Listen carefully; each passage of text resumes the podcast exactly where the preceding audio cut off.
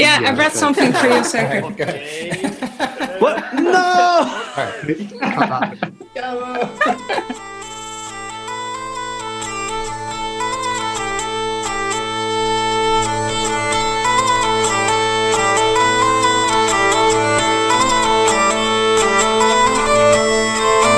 Hello, everybody, and welcome to the Hurdy-Gurdy Cafe, an hour of interviews, music, and camaraderie. I'm Ryan, and I'll be your host along this crazy adventure through the land of the wheel fiddle. So strap in, and let's see what's cranking in the Hurdy-Gurdy community today. Welcome back, everybody, to the Hurdy-Gurdy Cafe podcast. I'm here once again with Sergio Gonzalez, Hello, everybody. and we've got our very special guest, Sanne from the Netherlands, who is um, doing a tune project, a Dutch tune project, and your company called Holland History. Is that correct? Yes, yes, that's correct. Okay. I uh, do stuff with uh, history, history and music. So uh, that's also where my hurdy-gurdy comes in. And this year I do a project where I um, upload, I record and upload a tune uh, from uh, the Dutch folk tradition every week. So there's going to be 15 in total. Okay. And we're going to kick off the uh, this podcast with one of those tunes. And what's that tune called again? It's called Sint Tuenis Poort. And Okay. it, yeah, it's from uh, an old, yeah. Well, let's take a listen and see how it goes, and then we'll come back and start talking with Sanne.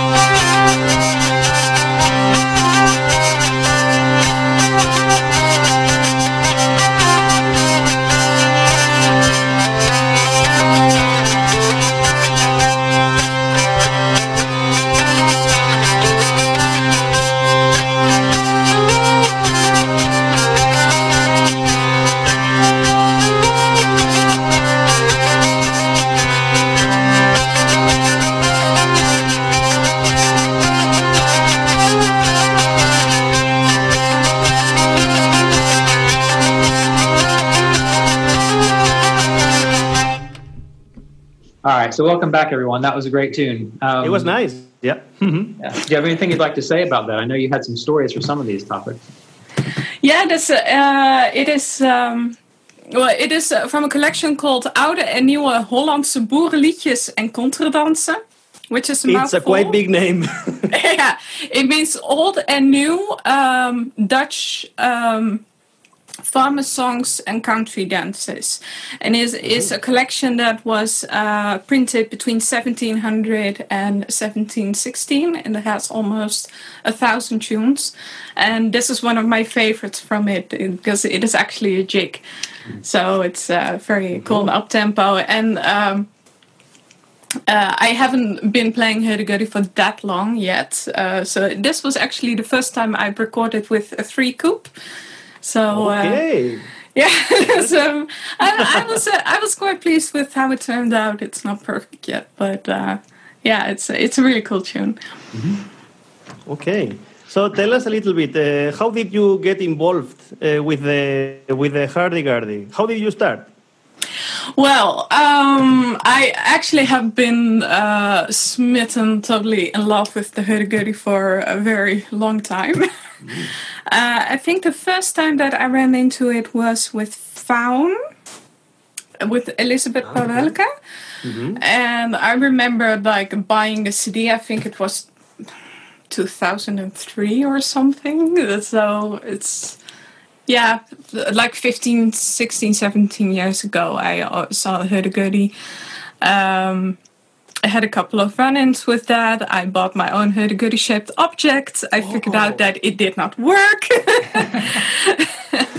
yeah, that's a, that is a funny story. I don't have it here anymore, but um, uh, I found uh, something uh, for 100, I think it was 150 euros on Marktplaats, which is like the Dutch version of eBay. And uh, it was nice, and the lady delivered it to my house, and uh, it came with uh, very, very tortuously tight uh, steel guitar strings. That should have been my first hint. and um, I think um, in, back then there was an, uh, luthier, not a Hurdy luthier, but another instrument maker. She was in the city near me, and I think I went there a couple of times and joined in the instrument core building course. And I tried to get it to work, and I sunk a lot of money in it, and it never did anything more than. Eh. I think it's on the wall of my dad's office right now, but. Uh, yeah, so um, I tried to go that route. It didn't work. Um, and then uh, almost four years ago, my dad, he was like, hey, let's go do a Hurdy-gurdy course. Okay. I was like, okay. with, with with the hurdy-gurdy shape object, right? yeah, yeah. The, no, with uh, we went to uh, the Dutch Hurdy-gurdy and Bagpipe Foundation and Ah, did a, okay. like a, a legit lesson with good rental instruments. And uh, he is the one who really supported and uh, encouraged me to keep going. And uh, like uh, the the year after, we went to Le Son Continu and.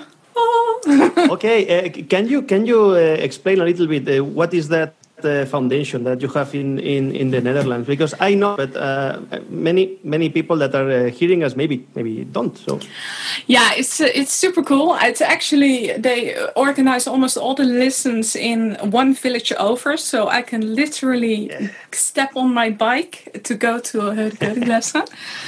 and uh, it's a foundation. I think they started somewhere in the eighties, and uh, you can take lessons there, uh, courses, workshops. They have all these different things. They get uh, teachers uh, from uh, all over Europe to teach uh, things. And um, you can take hurdy-gurdy and bagpipe lessons but uh, they also have this weekends where they do other stuff like playing together um, um, I think accordion um, I don't know what you call what do you call it um, uh, ensemble ensemble uh, lessons and uh, Is that composing like group lessons? Is that what you yeah, mean? yeah, yeah, yeah. Most most of it, uh, it's it's all in a group format, and uh, I did three courses there, and I am right now I'm uh, freewheeling on my own. So uh, yeah, I owe a lot to them. It's it's I'm very very happy that they are here, and I think I feel very privileged that. Uh,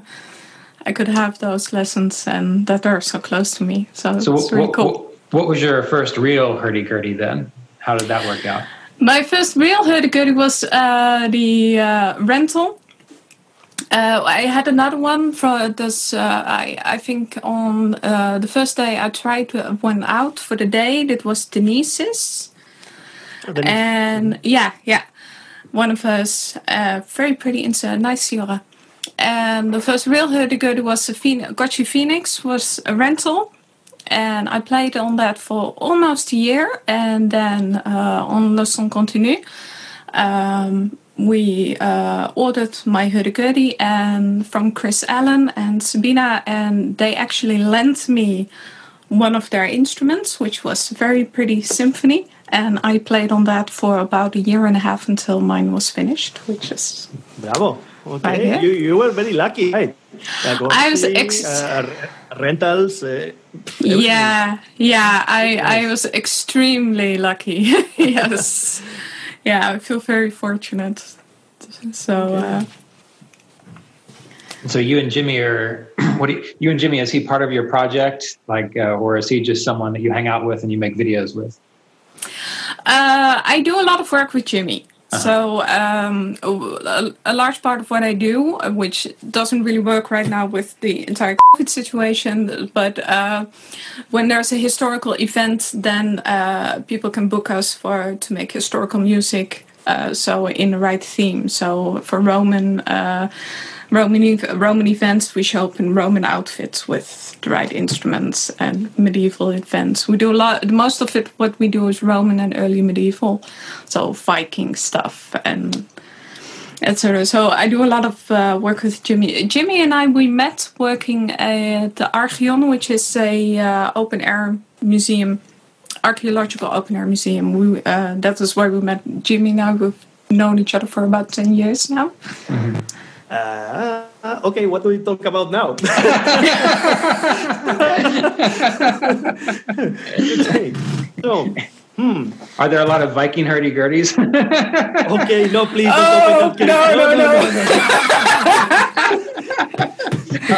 Yeah, in other words, uh, I can tell you about my first time at Le Son Continu. Uh, uh, at Le Uh, Son can we can we explain maybe what the what Son Continu is? Uh, I know most of the people that is hearing us will know, but uh, this is Oh, the, Le Son the of the of the right?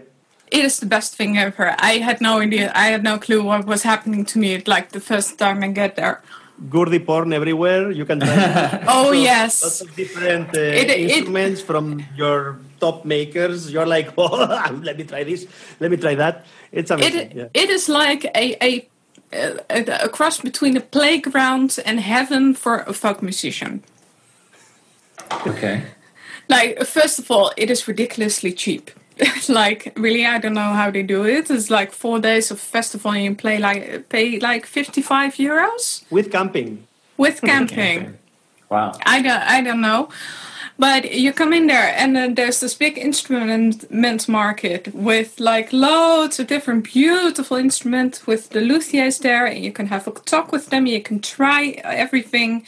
And there are musicians everywhere and there are sessions that are popping up like left and right. So uh, yeah, it's just super super fun, and it is a great opportunity to to try loads of different stuff and and compare them with each other. It's like ev- everybody's like, if you ever have an opportunity to go there, go there because you're never going to get a better chance to just really compare stuff and go like, oh, I like that. Oh, no, no that's not really my thing.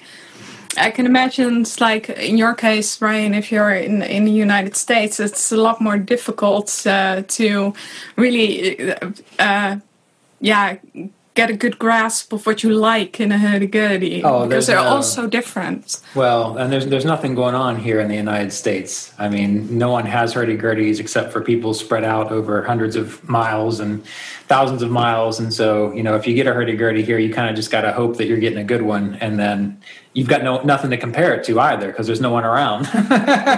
you say this Yeah. you say this because uh, because states are so big because you know on the on the on the hurdy-gurdy census that, that, that we did we found out that there are actually a lot of hurdy-gurdy players in in the states oh, really? Uh, yeah, Yeah. did you see that Saw that. Yeah. I saw that. Yeah. Where is the? Well, okay, this is on your site where you've got all the little pin This is on my right? site yes just go to zanfoneando.com and there is the the hurdy-gurdy census there. And Okay. uh, wow.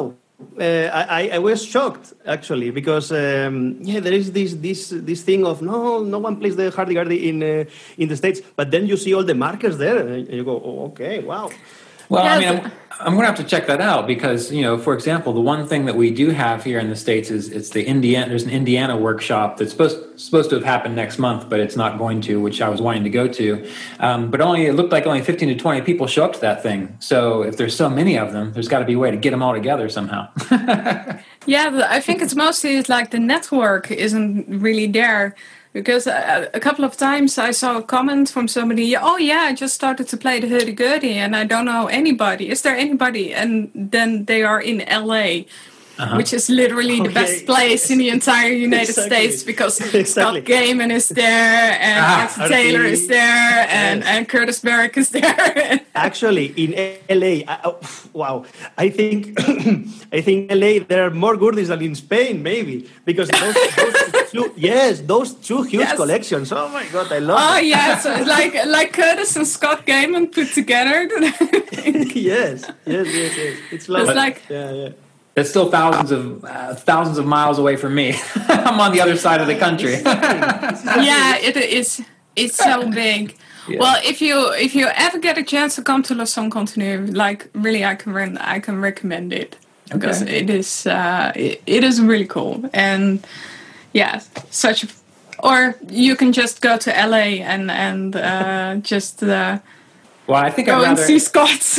I I think. Well, I'd like to go to LA too, but I think I'd rather go, you know, across the ocean and make it kind of a little bit of an adventure. It seems like a thing that that you should have an adventure doing. Yes, it's, yeah, it's, it's like literally in central France, like in the countryside, and uh, It's very beautiful. Berry. eh, the- the- Oh, the yeah. place, it's- the Very weather and and it, it's a french festival and like the french they don't f- around with festivals it's like you're not getting sticky fries and warm beer Yeah. well, what if you Yeah. don't speak French? Because I actually don't. i would just say it's like make sure you don't have to go to the first aid post okay. Because they won't speak English, t- or they don't. it's it's an insurance thing it's Okay. it's an insurance thing in france so it's like little like I, the ones i've seen don't really speak english um, but it's an insurance thing so if you you can get a scratch and there are like seven people swarming you and filling out insurance forms and yeah. It's very intimidating so don't go Well, uh, well, I won't, I won't. I won't plan on going there. But when does this usually happen? How long do I have to learn a little bit of Fren- uh, French? sorry When, when, when, what date does this usually happen? Is it usually the same time every year? Yeah, so Yes. it's uh, the weekend of Bastille Day, so like Exactly. uh, the 14th of July. Okay. All right. Great. Sounds Yeah. good. Well, before we go any further, when I said something about Viking hurdy-gurdies, you all freaked out. so I, I've got a feeling there aren't any Viking hurdy-gurdies because I've done my history on Vikings, but I want to know why you. I want to know why you had that reaction. Why I had that? Uh, well, th- I want to know why Sergio had that reaction now. well, well, you have the fact visitors on your arms, so Yes, you start. yes. One, two. It's it's it's okay. The, I have this reaction because it's what, what we were talking about on the on the first uh, podcast or the second one. I, I, I forgot which one was it, but uh, it's this thing of um, using the hardy-gurdy as a prop. As a prop, For me, okay. this is the yes, yes, yes. Same thing with the with the pirate uh, hardy-gurdy. I mean, Viking hardy-gurdy, pirates. Uh, I mean, I'm okay with the fantasy thing, but uh, it's very hard to see a, a well-played uh, hardy-gurdy in that world. At, at least in my opinion. I don't know what Yeah. you think, Sanne, but uh, that that was why my reaction was like this because uh, you you get to see these these guys like the the um, how, how is he called the the, the guy from uh, Black Sails. You Oh, know. Yeah, yeah, I Bear McCreary. Yes. Bear McCreary. Yeah. Yeah. It's cringy when you see uh, him talking about the, the instrument and using them in, in Viking uh, video games and, and pirate movies and so on. But he- he's using it as, as, a, as a sound effect, not as Yeah. how the instrument is uh, supposed to sound. So this contributes a lot to the thing I keep repeating and repeating and repeating. This instrument sounds like a Diane cat. No, it's just that you are using it wrong or you are Yeah. using it as some sort of a rustic and rusty uh, Right. sound effect, you know. Right. And this is Well, okay, so so I'm going to take it just a little bit further, and I know this might be the, the the dumb portion of the podcast, but forgive me, I'm just going to go a little bit further with it. So I like to play the game Dungeons and Dragons. Are you familiar with that game? Yeah. Okay.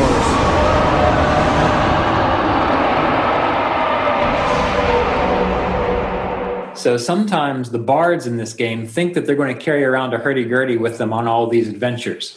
And I'm thinking to myself, the hurdy-gurdy is so finicky. I mean, I have to like humidify a particular room in my house so it stays the same. And the reason I, I thought about the whole Viking thing is because I can't really imagine taking an instrument like that on long voyages. It seems like it would just kind of like fall apart or explode or something. Is this true or is this just a weird idea in my own mind? this is interesting because uh, if I think it that way, mm, oh, now I'm blocked because I don't know uh, how to say this in English. My English broke now, but uh, we have something in Spain called Camino de Santiago, which is a. Yeah. The, Are you familiar with that? yeah. Uh-huh. Uh, how, how would you say that in English, Camino de Santiago? Uh, I think I would say it just like that. okay, okay. Uh, in, in, uh, you know, I, I, I think there are some. Okay, I'm talking about this with, with, without even knowing if, if this is true or not. But I think there are some historical facts that uh, point that the hurdy-gurdy was spread all around uh, Europe with these uh, kinds of uh, peregrinations and, and so on. So you made me think about that. Not sure about it, but you made me think about that. So, so, so hurdy-gurdies are actually, or should be, or in the past they were more durable than maybe what we have today, or is Probably that- not. Probably not. Okay. what do you think, Son, about it? I Do you understand what I'm getting at here with how, when I think about taking them out in the weather and in the environment and traveling around with them, it seems like it would be a lot of work. If I, I think, as far as I know, the um, the current design is about 255 years old. It was um, quite refined. I think somewhere in the around 1700s. I don't really know, but there was a French instrument maker who quite who refined it to the the traditional instrument that we know now. I don't want to get too deep into that because I'm not I'm not quite sure actually uh, about the details. I'm a bit fuzzy on that. Um, but but to come back to the, the entire Viking thing, um, the the entire tradition and the history it's very obvious to us because we are in uh, the community and we're in the scene and we are uh, surrounded by the people who know and who have learned about it and we're learning about it. But uh, it's easy to forget, like for um, although people outside of that, it's it's still a complete mystery, and it it is such a weird, odd, fantastical instrument. And it speaks to the imagina- imagination, uh, both in, in looks and design, as a, and also in the sound. Is that for, I, I suppose that for a lot of people it can be whatever they want it to be. Does that make sense? Because so so they, they fill it in in a way that that um, yeah speaks to their own imagination, and that's I think that's where the entire Viking and pirate thing comes from Right. and it doesn't exactly have to be based on on uh, any sort of history or reality, but that's that's what uh, it does to the for them. So Right. And sometimes it's nice, but uh, sometimes it also spreads a wrong idea about the. Yeah. Sometimes There's these- there's this- Yeah, yeah. Go. there, there's this very va- uh, like um, idea that that uh, things that um, that historical things were bad.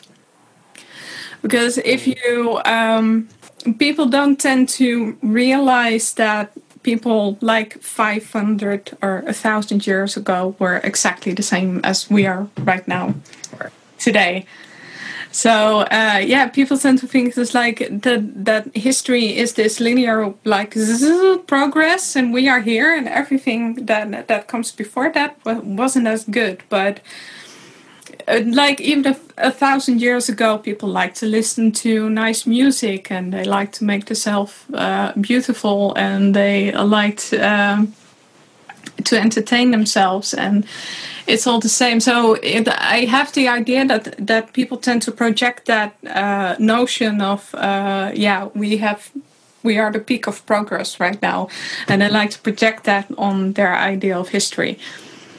So um, what was I saying?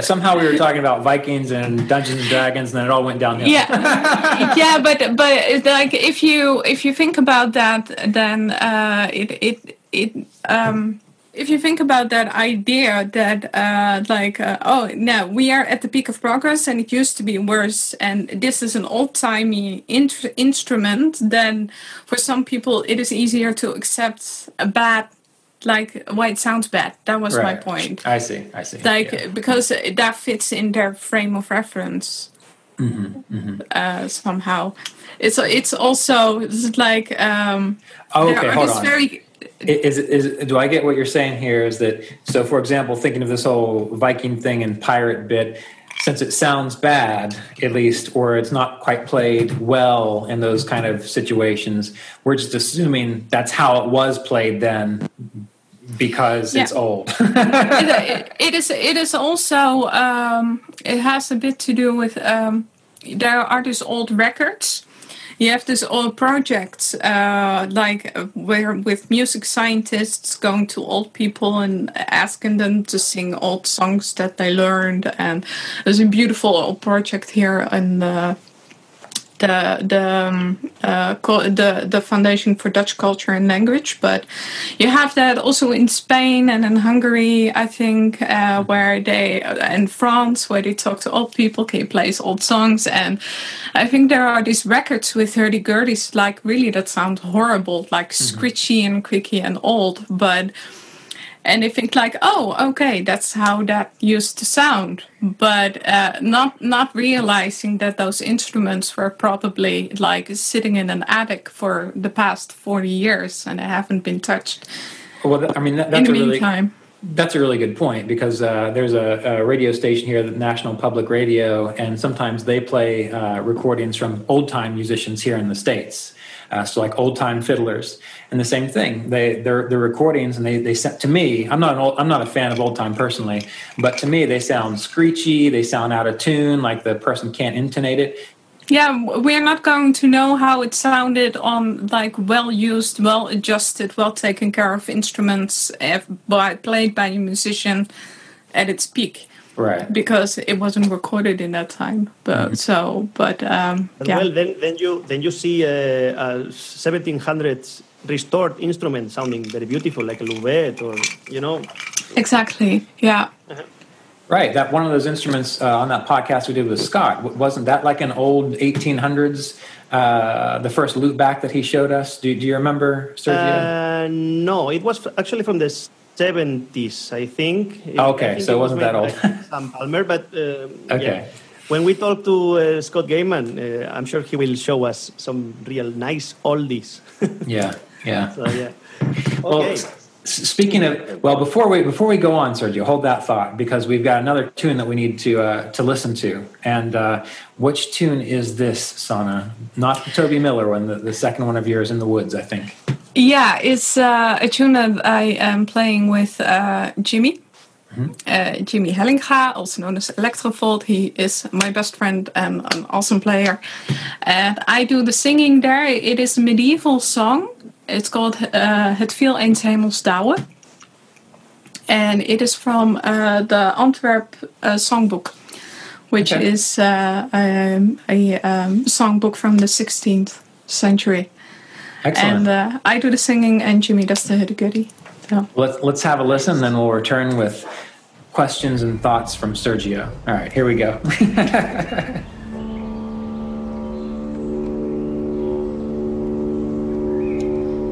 Het viel in 's hemels dauwen van mijn liefst vensterkijn. Ik meet geen schone vrouwen, ze staat in het hertemijn. Zij houdt mijn hert bevangen, ik is zozeer doorwond. Och, mocht ik troost ontvangen, zo waar ik gans gezond.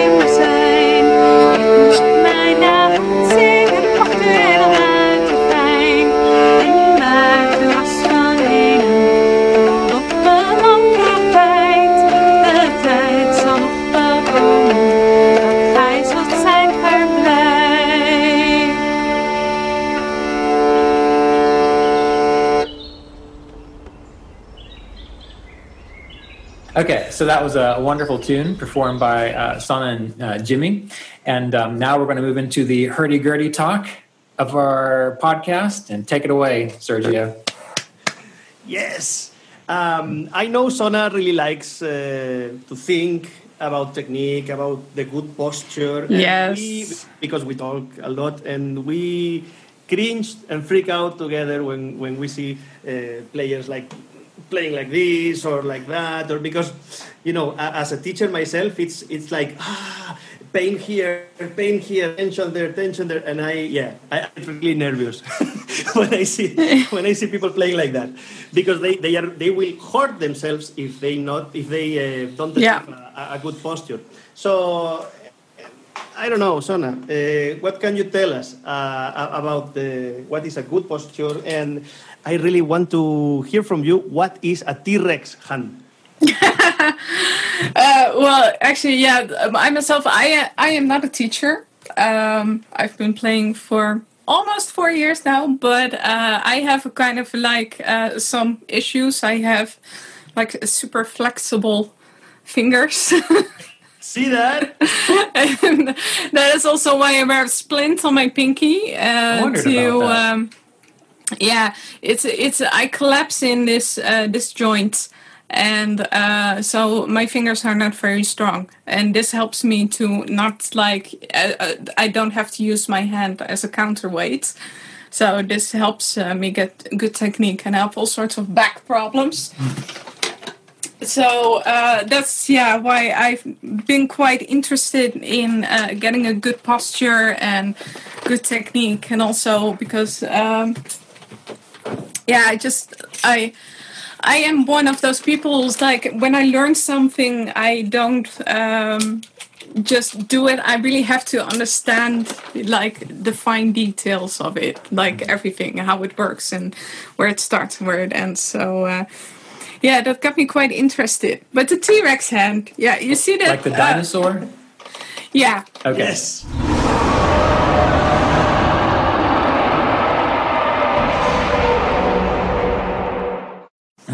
And it is basically. Let me see if I can adjust. it. When people play like this. Okay. Yes, I've been guilty of that. tension here, tension here, tension there. I'm very, But- uh, yeah, I'm very concerned also about the posture and things because I, I also have my fingers really f***ed up. I have Yeah. tenosynovitis uh, everywhere, and uh, yes, I have to re- really, really, really be super careful with my posture and, and things. Yeah. And we don't want you to develop these kind of problems, so that's why we are uh, trying No, to. like really don't get any physical problems. It's like it, it sucks. It's like, oh man, I've had hernia, and uh, I actually um, I've tore uh, the TFCC in my wrists, so I have crooked wrists now.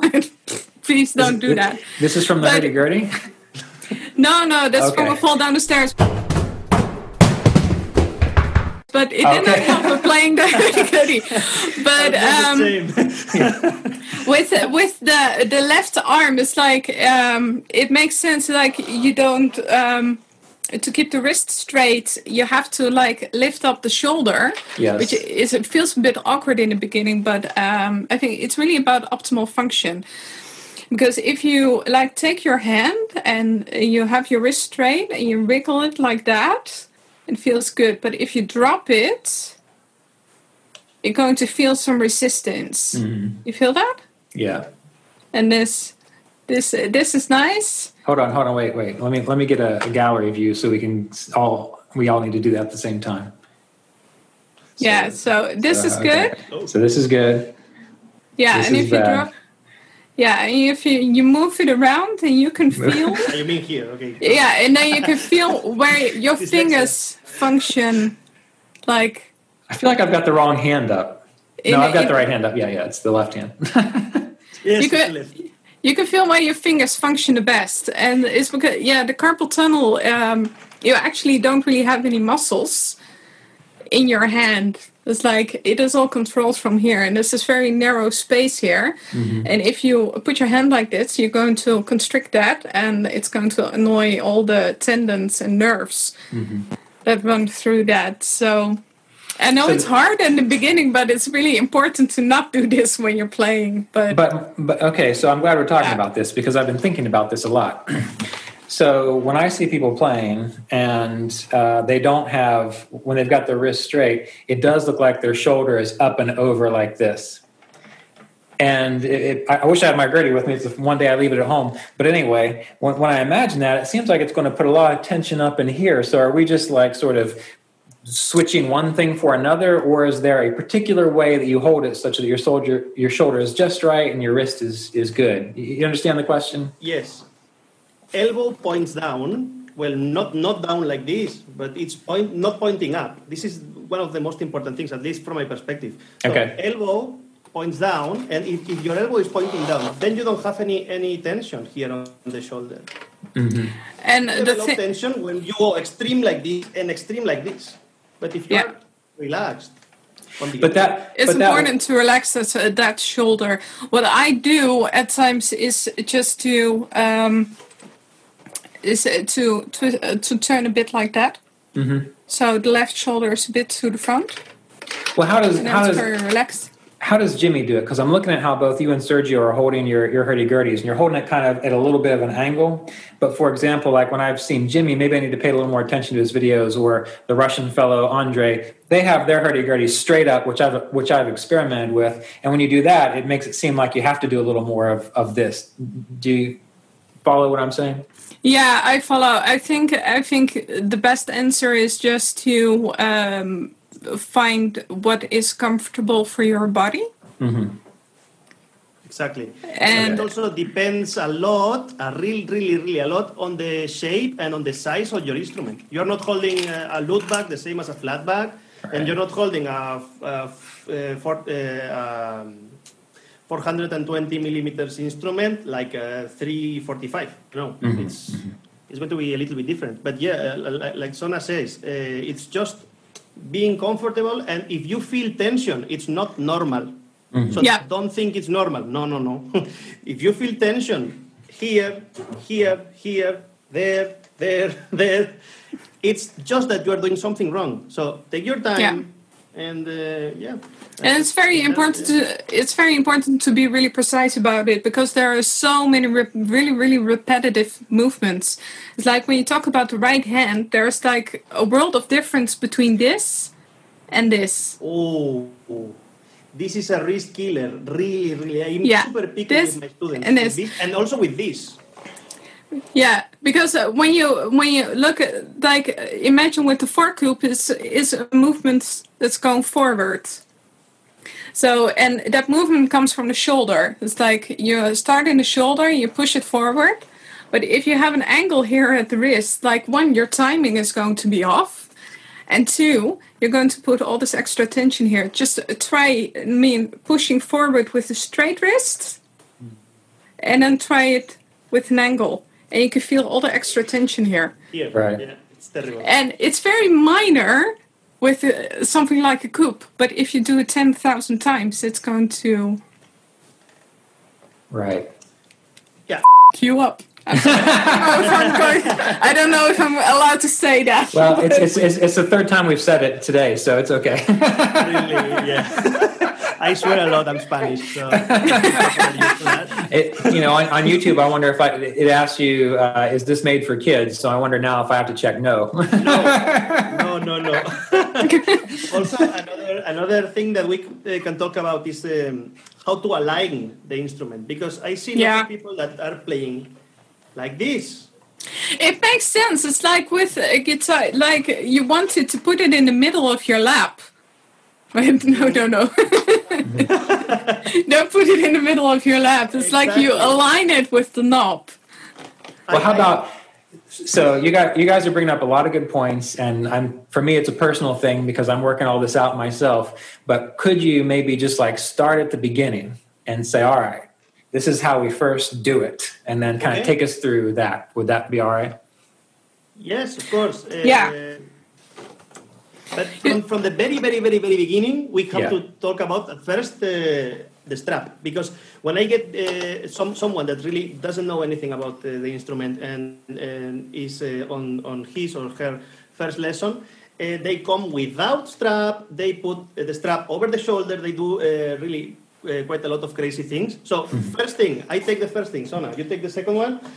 First thing, your strap goes all around your back like this and comes here. Yeah. So it has to be tight enough so the instrument doesn't move a lot while you play. Because I also see uh, some guys that, you know, they have this very, very uh, long strap and, and it's like they are not strapped. The instrument moves a lot when, when, when they play. So this is my first point. Go you with the second one, Sanne. yeah yeah once you have it on your lap and then you have to look at where the knob is i'm sitting next to a thing so it's i have to turn a little bit look at where the knob is you're going to grab the knob uh, like this you're going to make this little pistol with your hand and the knob goes right there and then you fold that one around those ones around and you kind of want to think about it as like you're holding a little bird Okay. you don't want it to get away, but you don't want to squeeze it to death. Yes, So- and Ser- Sergio's got I the, the say Yeah. something, Sergio, so your video pops up. Oh yes. Yeah. Uh, oh, hello, hello. This. yes, there you go.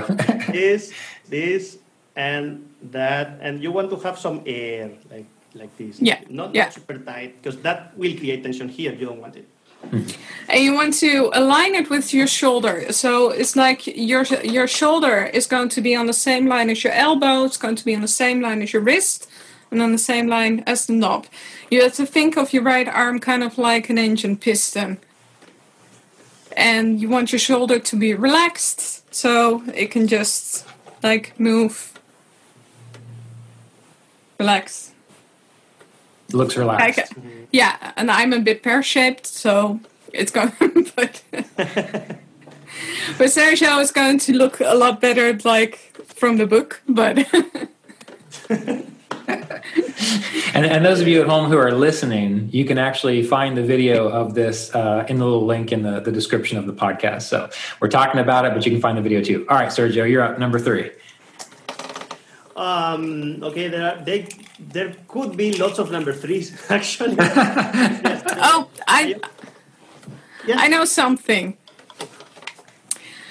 Do not put your thumb on the key, the lid of the key box, because hmm. that is something that I also see frequently. Is people Oh, like that. play everything like that. Now, Yeah, like sometimes. they lean on the on the Some- front, right? Sometimes this is going to make sense, but don't do this any all the time. Or grabbing the key box like this, you're not going to be able to slide. Ah, So- okay, another thing that I see quite a lot, if I can steal uh, the moment, just just uh, Yeah. quick. If uh, other thing that I see a lot is uh, with with super beginners that that, that are on, on my lessons is this: when they go up, they don't um, they don't uh, move the hand on the on the lid, but they do tilt like this. Eh? This is terrible also. Eh? When they go to the second position of the scale, they they would go like this, and then when they go to the high register, it's super extreme, and they go like that. The elbow is is, is bad. Tension here, tension here, tension there. Whew. So slide always slide the hand over the uh, over the lid. It's important. Okay, so that's that's four. Yes. Yeah. I'm, I'm keeping track so that when we when we post this, we can have like the top ten ways to best wear your hurdy gurdy or something like that. So we need six more. I would say, and I would say it's like uh, angle it in a way that it feels comfortable to you. Um, like you're gonna want the keys to fall back, so you don't want to put it flat on your lap. But um, for some people, they like it to have it a bit more straight, and other people like to put it more in a 45 degree angle. That's something you just have to figure out for yourself, like what feels the most comfortable.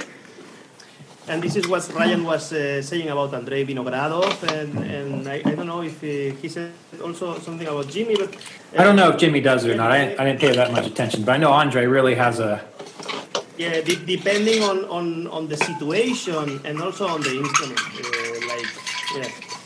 So probably you, you can obviously you can play like this, but I don't find this very comfortable, even with a flat back, because you are creating extreme angles uh, here. So I don't think this is the best uh, position to play. You, know, you can, But- you can uh, build up. I think what's really interesting when you think about the, uh, the Weichselbaumer model, and I think also about the model from uh, Sobral, is that they are like I think they're very ergonomic. Uh, they seem to be a bit more narrow towards the key box. And uh, the shape, you I mean, the the um, uh, sp- kind of like the spade shape, is naturally is going to angle the key box a bit down and a bit towards you.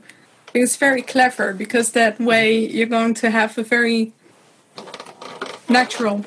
It's nice. Like, I, easy. I have the fifth or the sixth one. Uh, do you keep track of this? I I don't know where we are, but I think I think we're on six, but if not, we'll okay, say six. Please don't do this. No, please don't do that. Remember what Sanne told you, the pistol thing, because we see quite a lot of these. We also see quite a lot of of these, like very. Oh, oh yeah, yeah. You know, this is ah, okay. I, I get this on on avant-garde and contemporary music. If you are super experienced or, or you really want to create an effect, you can yeah you can do this if you like. But but it's it's not something that is going on uh, constantly, right? Right. This this this thing because you're also de- developing tension and tension, tension. It's a yeah. It's a, it's again what I said with the carpal tunnel, and if you put too much pressure on that, you don't want to do that constantly. And I I understand it's hard because you have all uh, you you're starting all that movements from your shoulder, and they have to be very precise. It's like learning how to write, basically. But d- don't do the whipping cream thing. You're you're yeah And- you're. go- And you're those people at home, you're, what you're what you're showing is it's just or listening. Uh, you're just grabbing the, the, the, the handle with the tips of your fingers instead of with the wholeness of your hand, right? But it's tip Yeah. of fingers plus uh, 90 degrees angle here. Plus the angle. Okay, again the T Rex. Uh, This is the crazy thing because if you do this, okay, it's not as bad. Uh-huh. But if you do that, ooh, Yeah. it already hurts. so basically, summarizing, uh, tension on the shoulders, not a good thing. Tension on the uh, wrists, not a good thing. Tension here on the on the fingers, not a good thing. Tension on the uh, elbows. Ah. If you don't uh, have any tension, you will play a lot better. You will learn faster, and you will get uh, everything to work right. Uh, so yeah, please watch out your. I, th- I think yeah I think in general it's just very good to be uh, like aware of your body and what your um, what your body is doing and how it is feeling and that can be very confusing like uh, I think like it it it goes for a lot of instruments maybe every instrument but because you're doing a lot of stuff at the same time and you're listening and you're trying to do uh, um, a, a new motion that is weird but yeah just take your time and take it one step at a time and just listen to your body Well, So- okay. So, did you guys did you have one more thing or other things you wanted to go in? Because I've got some questions about the trompette and and the how you do it with your hand. Can we jump into that Uh, for a minute? Okay. yeah sure So anyway, for years I have not tried to do much with the trompette, which is why I'm terrible at it. But I've decided to commit to trying to get better. And uh, I had a lesson with Steve Tyler, and he gave me a bunch of um, uh, different ways to do it. But I don't have the muscle memory, and I don't have, I I just don't have the muscle memory yet to do it how he's trying to do it. So I noticed over the days that I've been practicing uh, multiple times a day, I'm, I'm definitely starting to get strain uh, in my hand. And so I'm wondering, is that me just getting more muscle memory, like I'm like when you work out, or is it just I'm not doing it right? If I- you have pain, yes, go go on. Sorry. I, I would say option two okay, just not because doing it right. Yeah i also remember like i i struggled with the trumpet for a very very very long time. It took me about two years Okay. to get uh, to coup de quatre. And i know it really tenses up your hand but um, really the motion uh, if you do it precisely is is very relaxed and very small. If your trumpet is regulated yeah like adjusted correctly uh, it is a very small motion but do you practice on tempo or do you practice slowly Uh, I've been practicing with a metronome because he, he he gave me a few different exercises, and one is kind of slow. But then uh, we started doing uh, the the three pattern, and he encouraged me to play a lot faster to get used to doing that. Um, so that's a lot different than what I would normally do. Um, so I'm kind of doing back and forth between the two. okay And uh, when you play um, the trumpet, do you feel this? Do you feel this uh, that this this this uh, part of your of your arm gets stiff a little bit?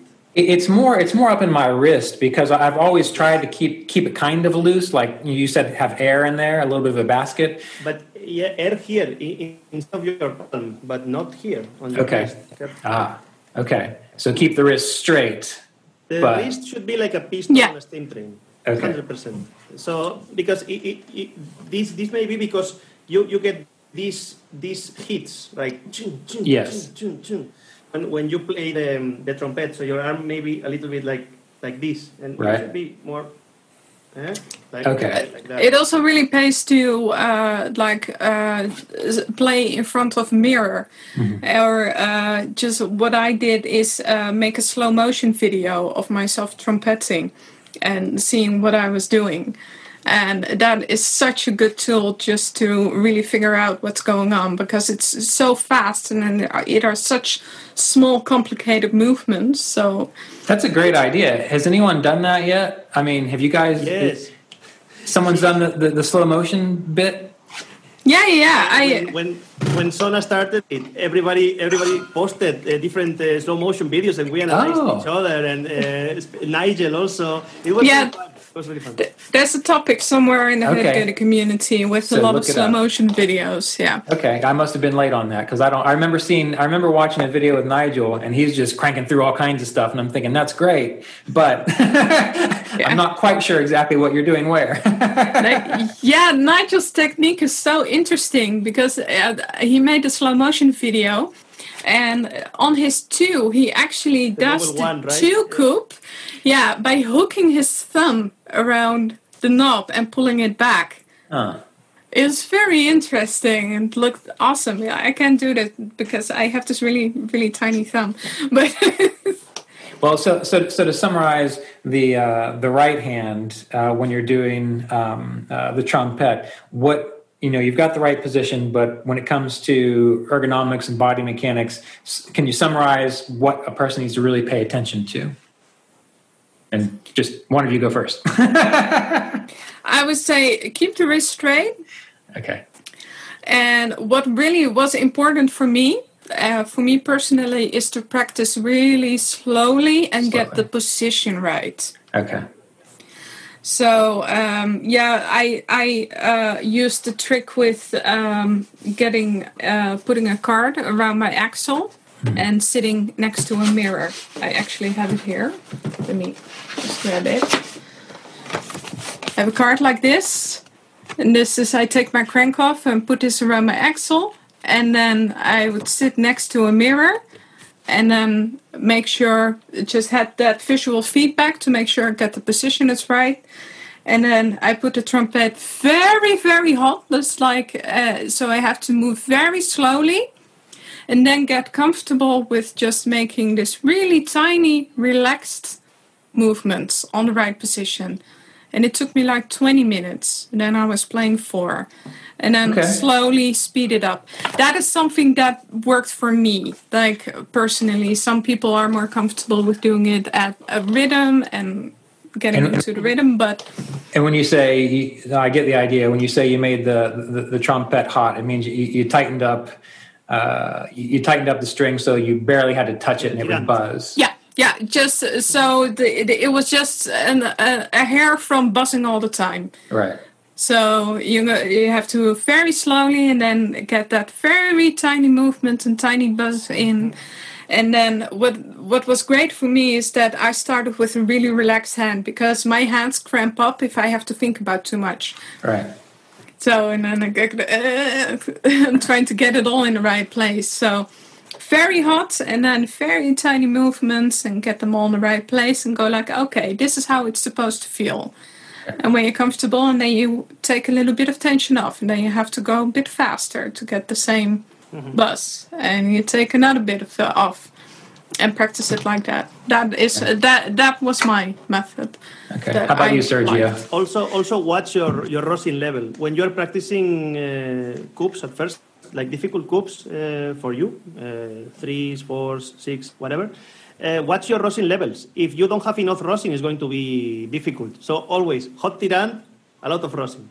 eh? Okay. Then yeah, it will be easier at first, even if if even if it's too much rosin for your for your chanters. But uh, it's worth it. eh? It's worth it like uh, that. And also another thing that I uh, tell to to my students is like when you are first learning the coup, I advise probably to keep the, the lines you are drawing with, with the coup, keep them as straight as possible. This uh, helped me quite a lot because I see people that is trying to, to, to draw curves, eh, like these two. when, when they are when they are playing the cooks, and this is also affecting your, your wrist and is building up Yeah. tension. So if you if you draw, if you think about what what the, the what are the lines you are drawing with your moves, they are straight, straight because the circle it's automatic. You don't need to draw it. You don't need to do Yeah. this yeah, because you fucked up your position in a second. So Just uh, visualize the square Right. or the, or the triangle. Like if you visualize that, then you're gonna be fine. Got it. Okay. Well, good. Um, well, any other thoughts on T Rex hand or how to wear your hurdy gurdy best before we wrap up our time together today? I think it's time for Tobie, maybe or what? Okay. What you were But, uh, to say something, Sanne? But Tobie comes with it comes with a story. Yes. Well, first, first tell us what this track is, and then tell us your story. Yeah, it's uh, from uh, Ensemble Danguy, which is uh, the ensemble from Tobie Miller. And uh, yeah, it's it's the story. When I was at uh, Le Continu in 2017, I think so. Yeah, it was 2017. I was there with my family, and we were picking out a hurdy gurdy. And Jimi was there also, and he gave me great help. And there were other people who were there to advise me. A couple of uh, my gurdy teachers, uh, which is great, by the way. It's like another nice piece of info to drop is like listen to your teachers and listen to people who know better because um yeah you're not going to regret that. So uh, but anyway um i uh we were browsing the stalls and we came up to um chris allen's stall and i saw this one. Well another version of this. It was like oh it's really small. And I always thought of now, I mean, the big alto hurdy-gurdies. But it's really small, but it is cute. hmm I'm gonna try it. And then, oh, I loved it. especially, it's like, because Chris makes the lightest keys, like, of, of anybody. They are super, super light and easy to play, which is very nice with my fingers. So uh, yeah, this one turned out to be it. Uh, we placed our order, and um, a little later on the day, there was this girl who showed up at the stall, like curly hair, glasses. Jimi was talking to her, like, "Oh, that that is a really nice instrument. You should try it." Like, really, really? Oh, okay. I'm gonna give it a go. And she started playing and I just I was shocked and awe, and I started videoing her. so this video, and she was playing this La Furstemberg, and I had no idea what she was, uh, who she was, and I was videoing her, and I was like, "Oh, this is amazing!" And she's really good. Wow. and it was really special for me. It's like this was the hurdy gurdy I just ordered, and uh, then seeing it in the hands of somebody who was that good and I videoed her. Wow, this is amazing! That really, uh, uh, that really uh, confirmed my choice. And uh, the, later on, she moved on, and Jim was like, "Do you know who that was?" Like, no, that was Tobie Miller. Do you do you have that video? I do have that video, but afterwards I thought, like, okay, like videoing her without asking was maybe a bit rude. So. Oh. I've I've kept that video for myself, but I, I did yeah went back to it a couple of times while I was waiting and uh, to have a look because uh, it was uh, a much better listen than my own uh, stumbling about yeah. on an instrument. So. Yeah, and and uh, she was playing La Furstemberg, and uh, I really loved the piece. Actually, I it, what's funny is because that piece was also I think it came from the folk tradition, and um, I found it in a couple of manuscripts because I go through all those Dutch manuscripts, and like a complete stupid nerd, I messaged Tobie. It's like, oh, guess what I found? And she was really nice about it, but she totally knew. It's like those con- uh, that, that, that that that it came up quite frequently, but right. she was really nice about it, and I figured it out later, and I felt like a complete It's the way it goes sometimes. yeah, but but she is she's an amazing amazing player and, a, and a, an amazing nice person and mm. uh, yeah, I have very fond memories of that festival and uh, just hearing her play that piece well, on the gurdy I just ordered, so that's why I wanted to share it. Excellent. Well, I want to thank you both for being here again. Sergio, always wonderful to have you. Sanne, hopefully you'll, you'll show up more often. It's really wonderful to have you two to talk to. So thank you for being thank here. You. Thank you so much for having me. It was really great fun. And we'll close out with uh, Tobie Miller. So here we go.